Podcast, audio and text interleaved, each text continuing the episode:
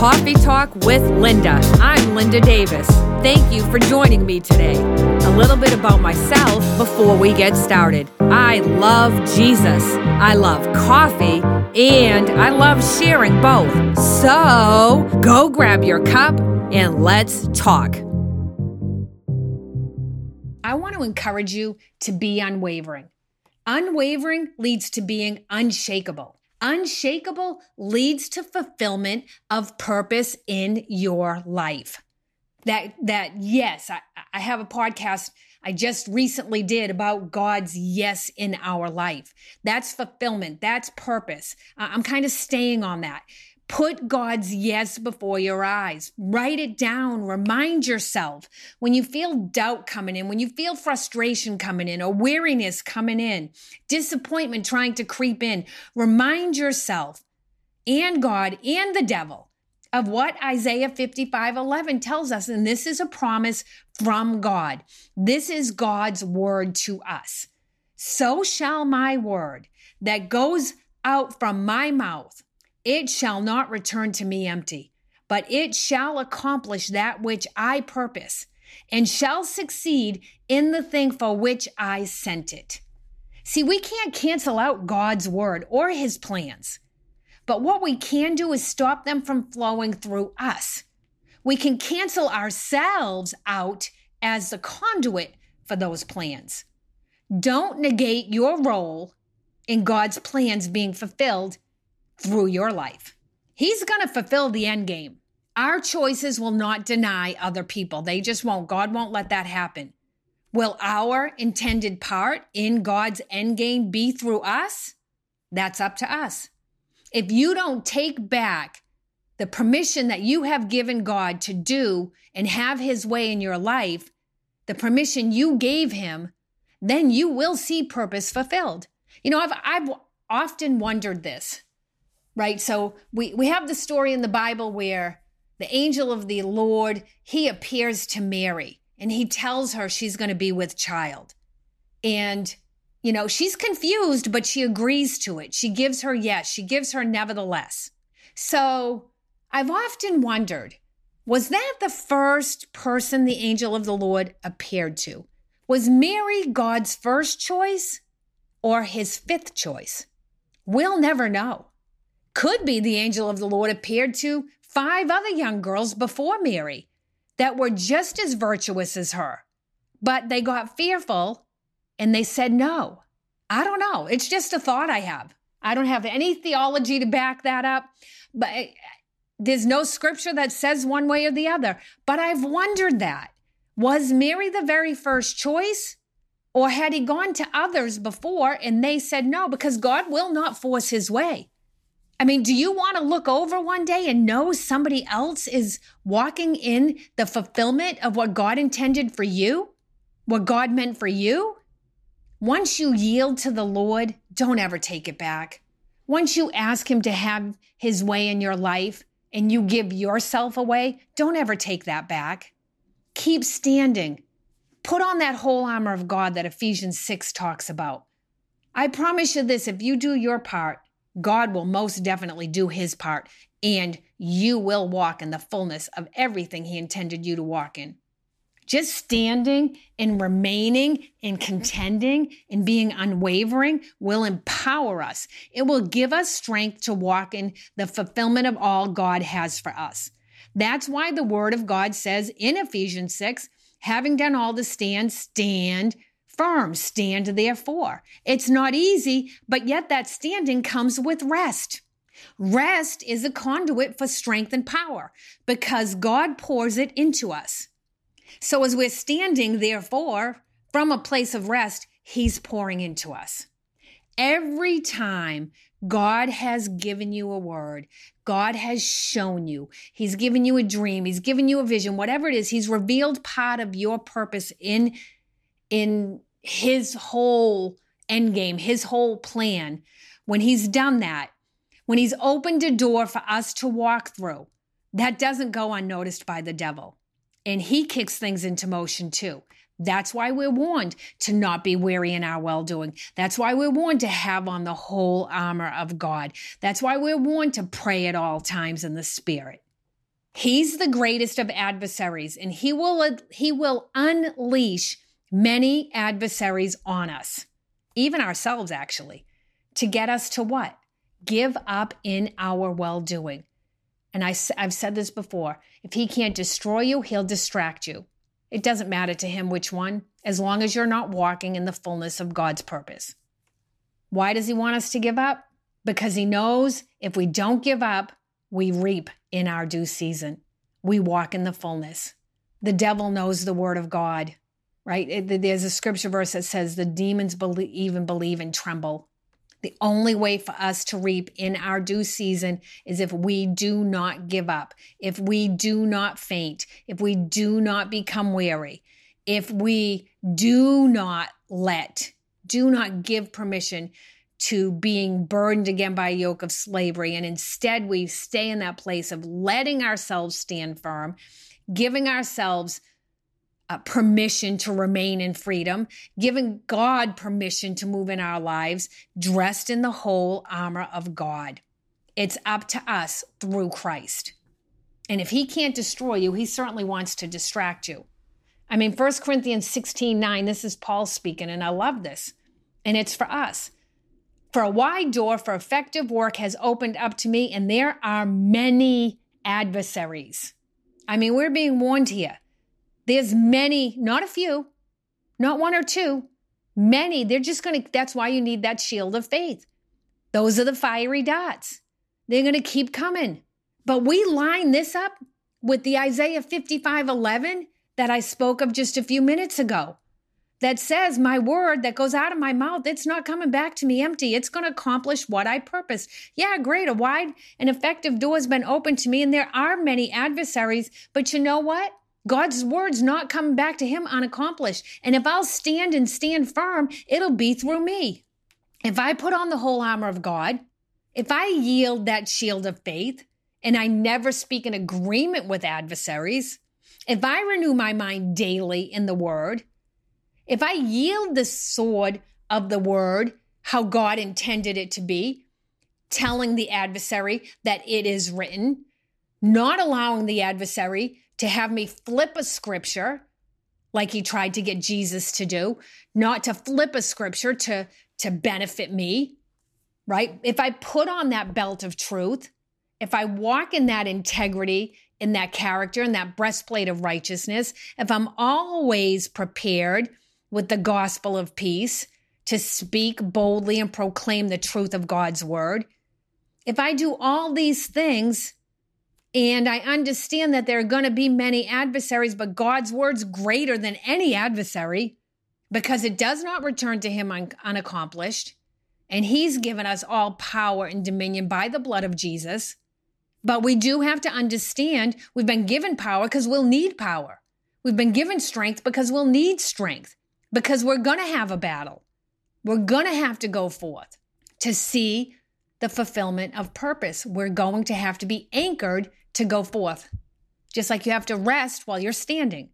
See, we make the mistake when God reveals a purpose, reveals a plan, reveals a calling, re- re- reveals an intent He has for us. We think the red carpet's going to be rolled out and it's going to be easy street, and that just does not take place.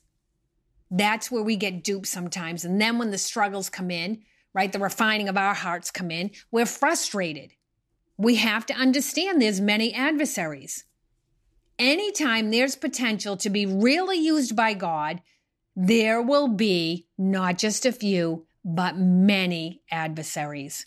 In our human nature is the moment we experience opposition, problems, resistance, naysayers, talkers, gossipers, whatever, fill in the blank. When these moments arise, and we think we think something's wrong and we turn and we run. We look for an alternate route because we don't like to be uncomfortable. And like I've said before, God does not care about our comfortableness. Be unwavering. Be steadfast. The unwavering leads to being unstoppable, unshakable. unstoppable and unshakable leads to fulfillment of purpose in our lives. Yield to the Lord over and over and then over one more time if you have to. Doesn't matter how many times it takes. I want you to know this today. Anytime God gives a word, an unwavering yes will be required of us, not a momentary yes. It's one thing in the moment of the goosebumps and the feel good and the worship and all this stuff, and you get a word and all that, and you're feeling great to say yes. Where's your yes on Thursday? Where's your yes three years from that day? Where's your yes if you have to wait 10 years? What if you get put unjustly in prison for two years like Joseph did? Where's your yes then? How's your heart then? I want to encourage you when you're feeling opposition, resistance, when you're feeling frustration, disappointment, hurt, it doesn't mean you've done something wrong. It means you're right on track and just keep on going. I want to encourage you that if you've experienced a rough road, if it just feels like every time you go around a corner, there's another difficult season and you fought off disappointment in your heart over and over. You fought off despair. You fought off frustration. Maybe you fought off physical pain, emotional pain, whatever it is. If there's been this continual fighting for you, God's purpose still remains. The contending, the waiting, the struggle is not an indication that He has removed his plans for your life in any capacity. His promises, his fulfillment are in his due season. Our portion is to not get weary in that. And remember, like Galatians 6 9 tells us, we will reap if we don't faint, if we don't sit down, if we don't give up. And you know, this is, and, and what we, we'll reap a bountiful fruit. We'll reap the fulfillment of purpose. And this is something that is an awesome thing about God. And it seems like we wait forever. It seems like it goes on and on and on, and oh my gosh. But you know what? When God says, now you're ready, now's the fulfillment, it's like it's now and it's quick. That now is quick. That now becomes a suddenly. And then all of a sudden, it's a quick work. And we feel like it came upon us quickly. We've been contending and we've been fighting and battling. And sometimes we've just been standing and we've done all we can do to stand. And we're still standing and we're praying in the spirit because we don't even know how to pray anymore. But we're look also looking around like okay where is he? Where is god? We're checking over our shoulder. We're looking down the street right? Where is it? Where's that purpose? Where's that plan? Where's that promise? But then when he goes now it's quick and we're like wow that was really fast where'd that come from now all the waiting seems to disappear, and it feels like it was a quick work. All the stuff was worth it now in the fulfillment of it. The best comparison that I can give it to is like childbirth. Like a woman carries a child for nine months. Her body goes through all kinds of changes. I know some have it more difficult and some have it easier, right? It's, a, it's the same thing in our walks with the Lord. But it's still nine months. And then labor comes in and it's hard and it's painful and there's a lot of pushing and contending. And then the baby comes out and it's placed in the mother's arms. And not that she forgets everything. She doesn't forget. It's like, not like she's like, oh, did anything happen? But it doesn't matter anymore. That baby, that love, that fulfillment of holding that child is worth it. That's why mothers have more children I mean, if you think about it, going into it the second time, now they know what they're in for, but they still choose to do it because the fulfillment of purpose is worth those long nine months, all the uncomfortableness, all the loss of sleep, all the physical struggle, and then the straight up pain of labor. It's worth it when we hold that baby. It's the same exact thing with the fulfillment of God's purpose in our life. When God has said now, and it's quick, it's suddenly, everything will seem worth it. That's how it is when you see a yes of God fulfilled in your life. Remember, His word will not return to Him unaccomplished. It cannot be voided out. So the question is, will it be through you? And so I talked about three, I talked about many adversaries, and I wanted to kind of give you an example of what some adversaries may look like. I'm, I mean, there's so many potential adversaries out there. The list could be a mile long, but I just wanted to throw three out there that I thought of that I feel like most everybody, regardless, has to deal with these kind of adversaries. So, this is to me what some adversaries, or just a few, could look like of the many that we have to contend with. I'll start with us self. Yes, we are one of our adversaries, and we can either fight against ourselves or for ourselves in the thing of the things of the Lord. Old habits, right? We want what we want when we want it, right? The scripture says that, that you know, why why does the flesh the spirit is willing but the flesh is weak, right? You know, I don't do what I want to do. I do what I shouldn't do. Right? That's a battle. That's self. We're our own adversary, right? we even just not even in actions like we so what about stubbornness we're, we're set in our ways we're where we want to be right, you know, or we, we're independent, we don't need God, or, or we don't need other people that He's trying to bring into our lives. You know, we tell God how it's going to be.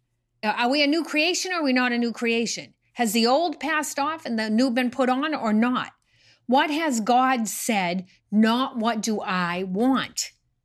We have to allow ourselves to be bendable and moldable and pliable to the word of God.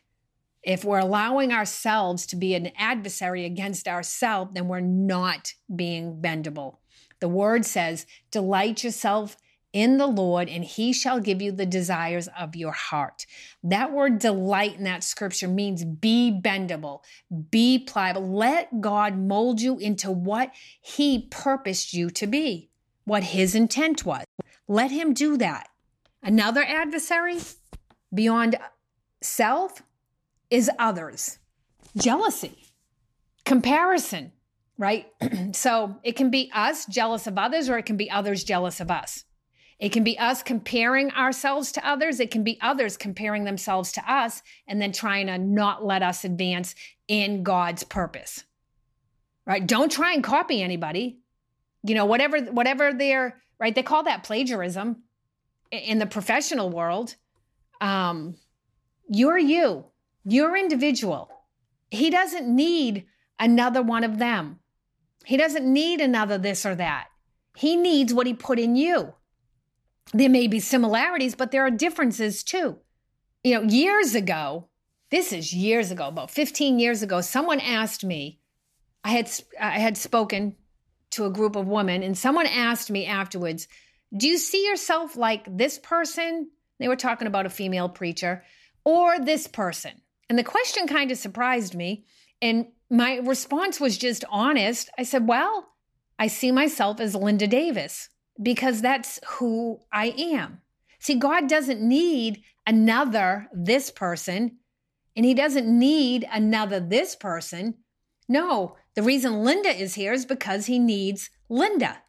Now, wow, He needs Linda. You put your name there. He needs you. That's why He created you. God needs you, and He needs you to be uniquely you. Be uniquely you. Don't compare yourself to others and don't let others tell you how you're supposed to be. Don't let them box you in. Don't let them crowd you in. No. What has God said? Right? Sometimes others, even as far as adversaries, can be very well intentioned, but they're distracting us. They're misguiding us. Maybe they're even giving us empty promises because they have a plan, but it's not God's plan. No, what has God said? And stay on that path. That path where the door for effective ministry was opened to Paul, but there were many adversaries. Stay in that place for that wide door for effective work. If it's going to be effective, it's going to have to be what God said it was supposed to be. And here's another really big adversary unforgiveness. We cannot, we cannot move beyond our last place of unforgiveness. We're stuck there. We may not realize it, but we are. How do we know? Because it keeps coming back up, maybe in other forms, but it keeps coming back up. It might come in a, up in a behavior, but the root issue is something of unforgiveness. Maybe you're very impatient. Maybe you get angry easy. Maybe you close off to people quickly. You know, maybe you're not transparent with people. Uh, maybe you don't let people in very easily. Maybe you don't make friends easily. Lot, some stuff we got to stop blaming on our personality and understand that that's a symptom of a deeper wound of unforgiveness in our lives. Why do we respond this way? How do we respond? Why do we do this? You know, things that we know aren't like, let's say, the fruit of the spirit. They aren't patient, kindness, goodness, gentleness, self control, right? They aren't. Uh, they aren't being i'm not sure which ones i said. So anyhow we have to sometimes and i've done it too oh that's just my personality. That's just how no that's an excuse. That's actually a behavioral symptom that's trying to show you a root and it's probably unforgiveness something you got to dig out. Unforgiveness is a huge adversary Sometimes we act and react in certain ways because we have a deep rooted hurt. You cannot go beyond your last place of unforgiveness. If we have unforgiveness from past areas of our lives, that's what the devil's coming for. And that's what he will use time and time again to trip us up. It will be an adversary for us will trip us up in our now to rob us of our purpose in the future. I promise you this the devil does not want you in your due season, but you holding your yes in your arms, it'll be worth it all. It'll be worth every single minute of it.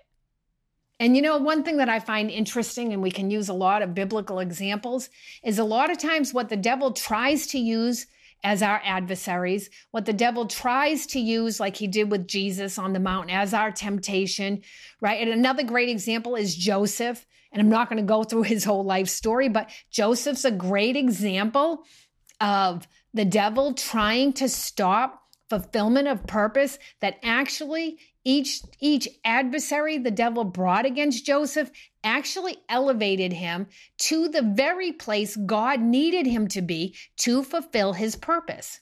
Right? He uses his adversaries to get him in that place of fulfillment.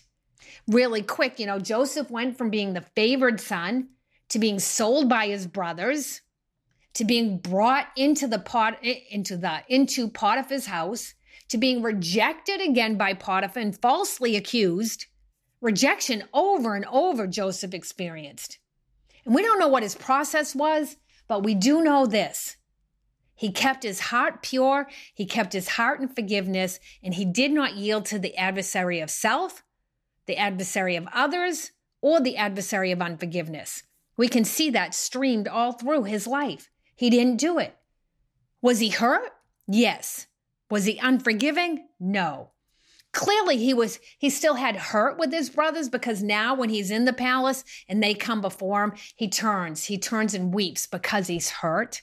But he did not have unforgiveness. Otherwise, he would be bitter and he would not have been in God's favor and placed in the position he was placed in. I mean, he was forgotten, he was overlooked until what? His due season. And by the way, this really lines up because his due season, when it was his due season, when um when the the chief cupbearer and the baker, I think it was the chief cupbearer, when he remembered to Pharaoh that Joseph had interpreted a dream in which two years had gone by, when he finally remembered it, uh, Pharaoh sends for Joseph, and the scripture says that he sent for him quickly. He asked for him to come up quickly after all he'd been through. Right? This is in Genesis 41, verse 14. Pharaoh sent and called Joseph, and they quickly brought him out of the pit. They'd been waiting a long time, and now it's a quick, quick work. And Joseph knew what to do in that moment. Don't miss that either. He shaved and he quickly got dressed. And Joseph, to me, he never got pitiful. And you know what? He could have and been justified. I mean, we got Potiphar's wife falsely accusing him after his brothers have basically thrown him in a pit and then decided, no, let's bring him back. They were going to leave him for dead just because they were jealous. There's the there's the adversary of others and jealousy coming in. And I'm sure it wasn't easy for Joseph to keep his heart right, but he didn't give in to self. He didn't give in to self when Potiphar's wife tried seducing him. I'm sure she was a beautiful woman and he was a man. And I'm sure that wasn't easy for him. It wasn't like, oh, no, no, okay. No, I'm sure things were stirred up a little, but he did what was right, right? He stayed in the armor of God. He kept that breastplate of righteousness on. He kept that belt of truth on.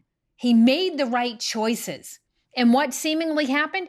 Seemingly making the right choice, seemingly cost him a demotion, but it didn't. It was really a testing for him of will he keep his heart right over and over again, which it will be for us. And Joseph did, and he saw fulfillment. So if we do, we will see fulfillment too. Don't miss that Joseph kept his heart right. And when it was his due season, because he had not become weary, after all he'd been through, he had not fainted. He remained ready. He kept his mind renewed, his ear to the heart of God. That's powerful. I mean, once Joseph gets to the palace, things start moving quickly. The dream starts playing out pretty quickly. And Joseph saw the fulfillment of the very dream God gave him in his life. And God used his adversaries to position him to fulfill the very dream. Joseph's determination to not let anything else do one of two things to him. He didn't, any of this could have destroyed him. He refused to let that happen. Any of this could have distracted him. He refused to let that happen also. And I'm sure he spent a lot of time in prayer, a lot of time pouring his heart out to God. And he remained always, everything, everywhere, all the time in the favor of God. Joseph's faithfulness, his continued unwavering, his continued determination, his continued faithfulness and standing firm no matter what produced, caused, delivered in a birthing process the fulfillment of God's purpose for his life. It was manifested. God's purpose was manifested in Joseph by Joseph's faithfulness. So God and Joseph worked together, both remaining faithful, both seeing the fulfillment of purpose.